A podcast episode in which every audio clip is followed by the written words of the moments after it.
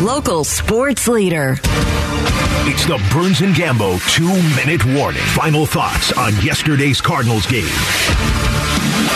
Two minute warning and our final thoughts on the Cardinals win over the Saints from last night. I'll start off this two minute warning by pointing out to everybody just how close the Cardinals were to disaster. Yes, they won last night's game, and yes, they won it comfortably when it was all said and done.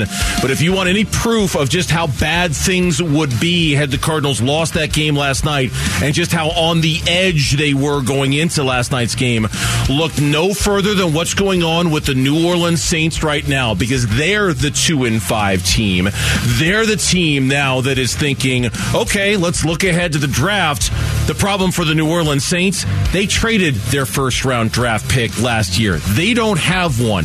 The Eagles are undefeated. They're 6 and 0. They have the Saints first round pick this year. So in New Orleans, they don't even have the benefit of looking forward to the draft. They don't even have the benefit of debating who they would take with the fifth pick or the fourth pick in the draft because it belongs to Philly.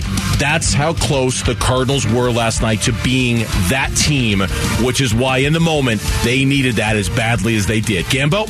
I'm going to go with, with Cliff. Cliff. Cliff gets a little bit of reprieve here. The team won. They get to three and four.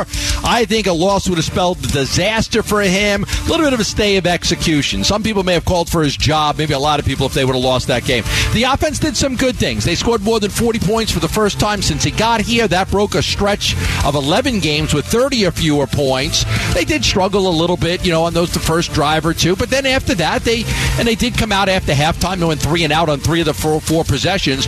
But almost overall, they they were able to move the ball on some drives and, and get some people involved and, and get three touchdowns and do really well in the red zone. So for me, I'm going to look at Cliff Kingsbury and say that he, he was able to, he was able to get a uh, get a good offensive performance out of his team. That's our two minute warning.